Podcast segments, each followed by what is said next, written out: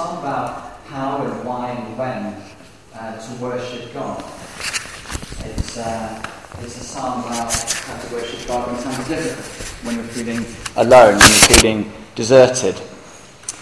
And I hope it will be, um, it will be helpful uh, to us all.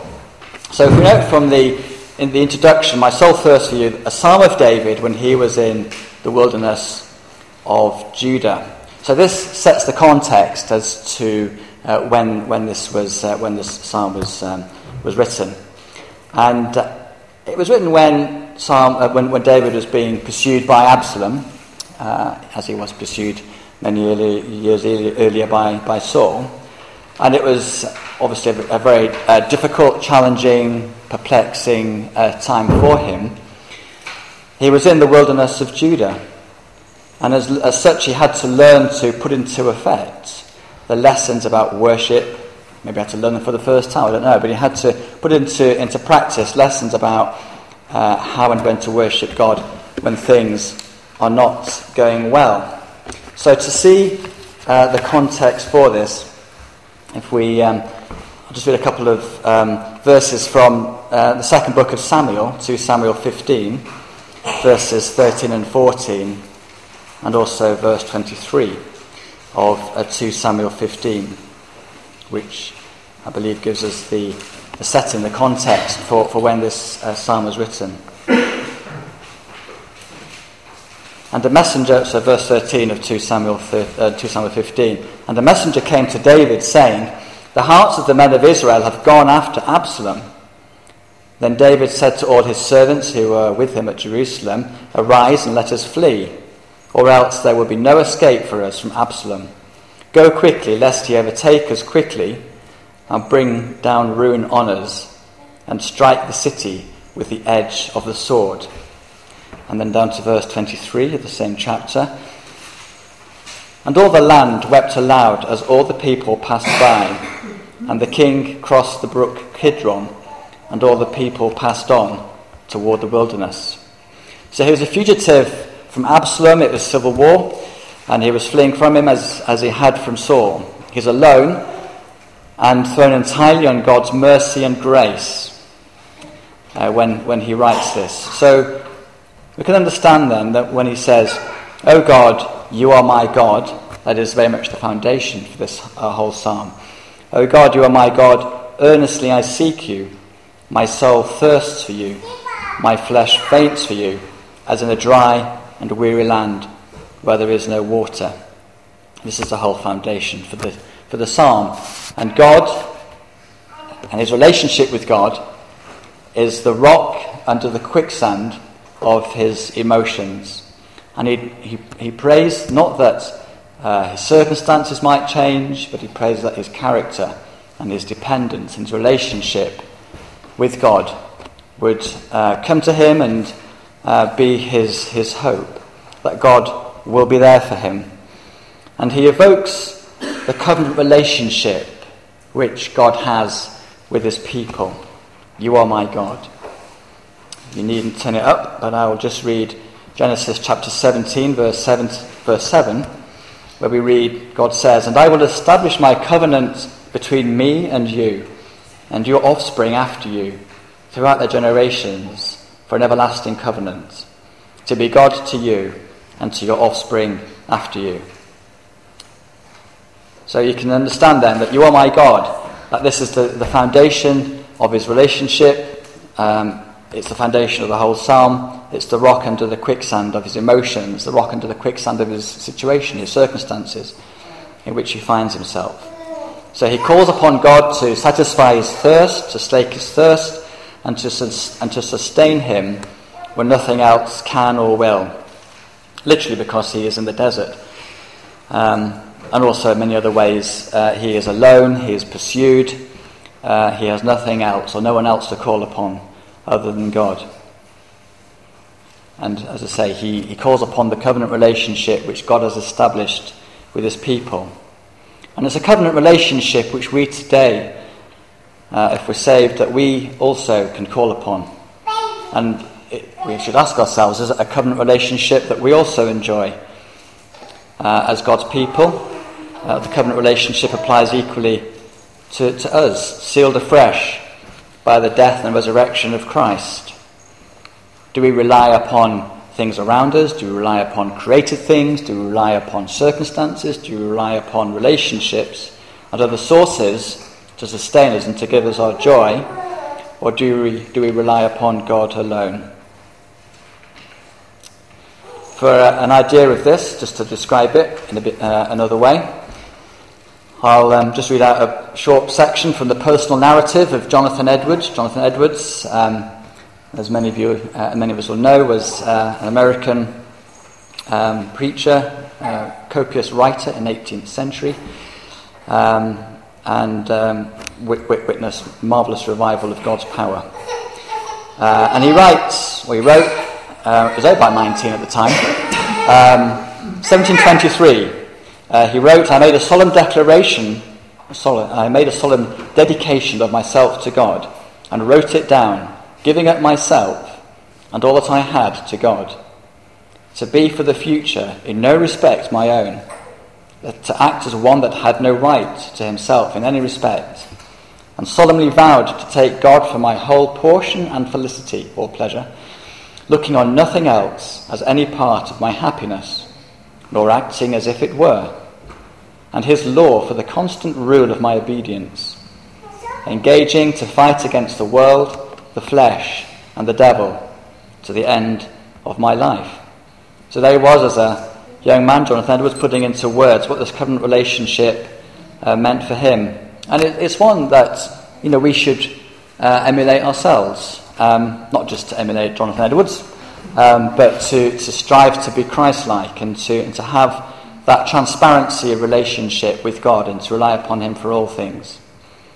And we can see um, as the psalm unfolds, that this is what uh, this is what David is doing here. This is what he's talking about: this covenant relationship with God, coming sharply into focus as he finds himself being pursued across the desert by his rebellious family. So, as the psalm unfolds, we see worship both as thirsting and also as feasting, two sides of the same coin, and that's the two main point, points uh, of, this, of this talk. And it's important that, that as believers we can respond to God in both ways, both when times are difficult, when we're thirsting, and also when our needs, are, when we're feeling our needs being satisfied, when we're feasting.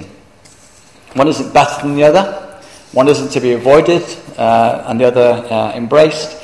Uh, both are to be um, recognised uh, as, as, as uh, honouring ways to worship God. He is savoured equally by us when we both uh, thirst for Him and feel the need of Him, and when we're satisfied. Very different sensations, perhaps, very different uh, times for us um, in both of those, but uh, it's, it's important that we recognise that these are two important and equally uh, valid uh, aspects to our worship for God. David knew this, and we should learn it, even though our circumstances uh, are probably very different from his. So, God is our desire. I'll just reread the first four verses of uh, Psalm 63.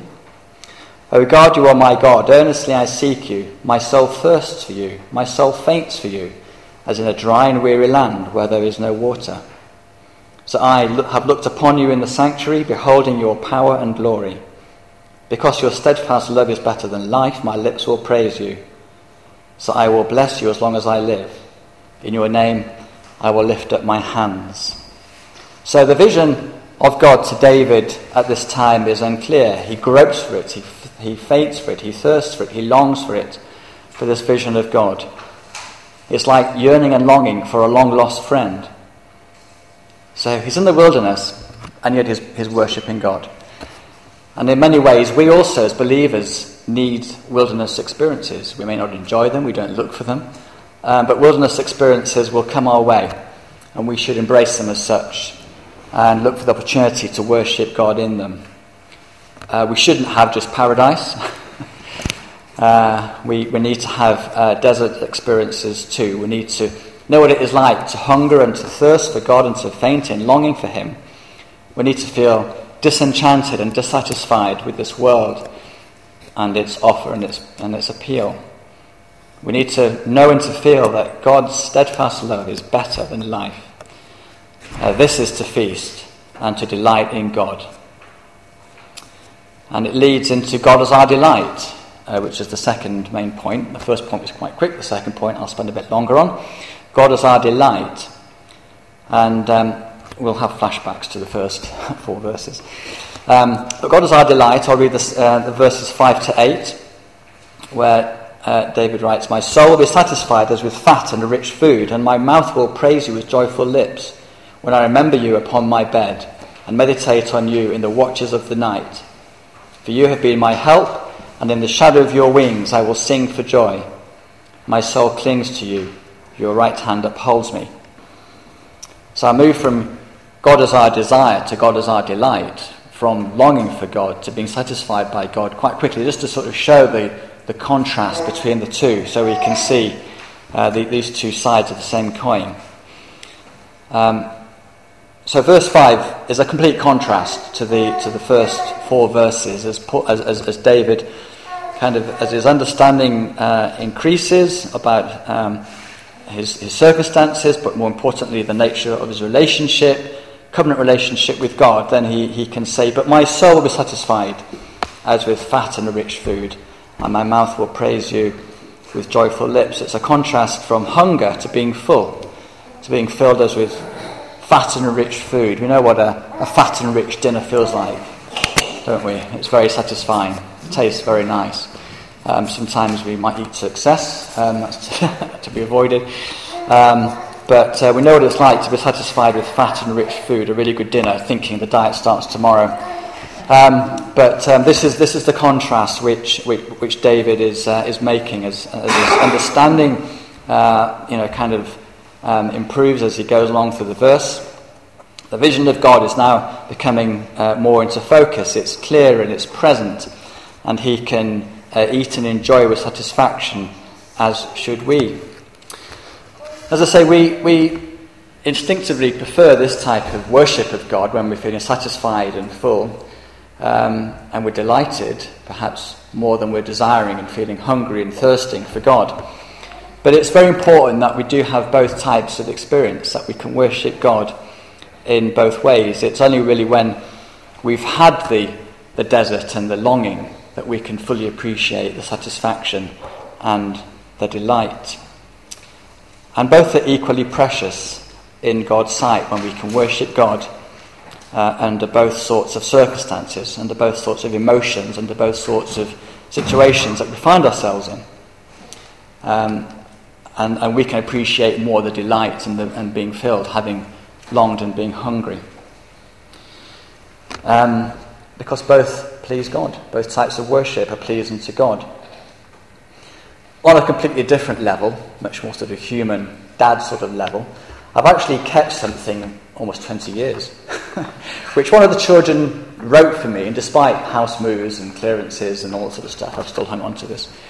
Um, I won't tell you which one it was. Um, but they wrote, Dear Daddy, I miss you very much when you go to work, so I decided to send you this. And there's like a little pattern and PTO, and on the back it's butterflies and trees and stars and things like that. Uh, for you, Daddy. Okay, so and, and, this was hidden away in my briefcase uh, one one day um, as I was heading off another business trip, and I, I, sort of found it a little you know later. I put the date on. It was maybe 20 years ago.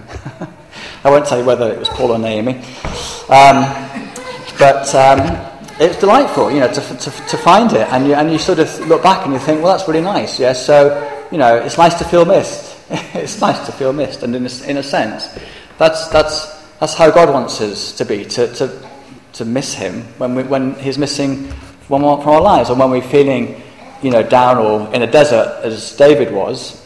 Clearly, completely different. You know, this is just a little humble illustration I've just given you there, but, but you know, it's, it's pleasing to God when we can miss him and worship him, you know, when we can worship him when, when we feel that he's not present. And that's how God is with us. So I've just given a little human illustration there of something much more eternal and divine about um, the need to kind of miss God when, when uh, we're down.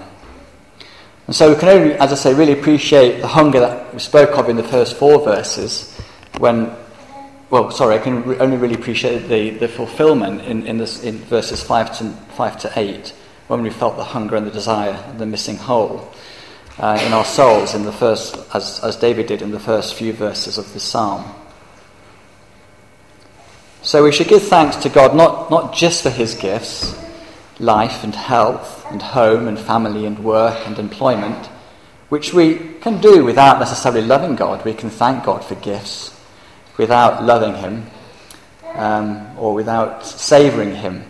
But what he wants us to do is to savour him and to give thanks to him and to long for him rather than for the gifts which he gives us. And we should give thanks to God above all for the cross, uh, on which the boundless mercy and grace of the Godhead is shown. The Son giving himself up as part of the divine plan, the pleasure which his Father had in that, being raised, and the Holy Spirit coming into the lives of believers. This is the greatest gift. And this is what God wants us to thank him for now, as well as all the other good things that he gives us. So, thinking now about the next few verses, but those, so starting from verse 9 of Psalm 63, God is our defense. Verse 9, but those who seek to destroy my life shall go down into the depths of the earth. They shall be given over to the power of the sword. They shall be a portion for jackals. But the king shall rejoice in God. All who swear by him shall exult, for the mouths of liars will be stopped. So here we read as God as our defence. Foes and enemies are never far away uh, in the Psalms, and now they're in full view as Absalom uh, seeks David and is chasing him across the desert. And uh, he says, But those who destroy my life shall go down to the depths of the earth. So he is, is thinking more about uh, God as his defender and reminds himself that the steadfast love of God demands justice. Just flip back to verse 3. Because your steadfast love is better than life, my lips will praise you. Uh, yeah, the steadfast love demands justice. If we go back to Psalm 62, verse 12, I need to, at this point, didn't a copy of it on my iPad. Just look it up. So, Psalm 62 uh, verse 12.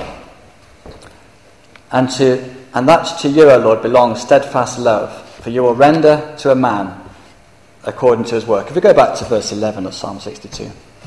Once God has spoken, twice have I heard this, that power belongs to God. And that to you, O Lord, belongs steadfast love, for you will render to a man according to his work. So, in the preceding psalm, he's linking the steadfast love of God to rendering to a man according to his work. He talked about steadfast love in Psalm 63, verse 3. Because your steadfast love is better than life, my lips will praise you.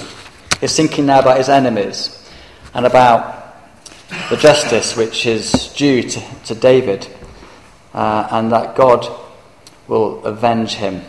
So it helps to explain, thinking about steadfast love, thinking about God's justice. I think it helps to explain put into context verses 9 to 11, uh, which we have here in Psalm 63. He's leaving it to God to avenge him. Uh, he, just, he, doesn't force it himself. When he was being pursued by Saul, you remember, um, David's followers often said to him, Now, look, Saul's in your hand, you can kill him. you know, he was asleep at his feet, he could have driven a spear through him. Uh, but time, time again, he said, No, uh, God will be my avenger. God will is the one who, who needs to take care of this justice. Not, we can't force it as, as, uh, as man.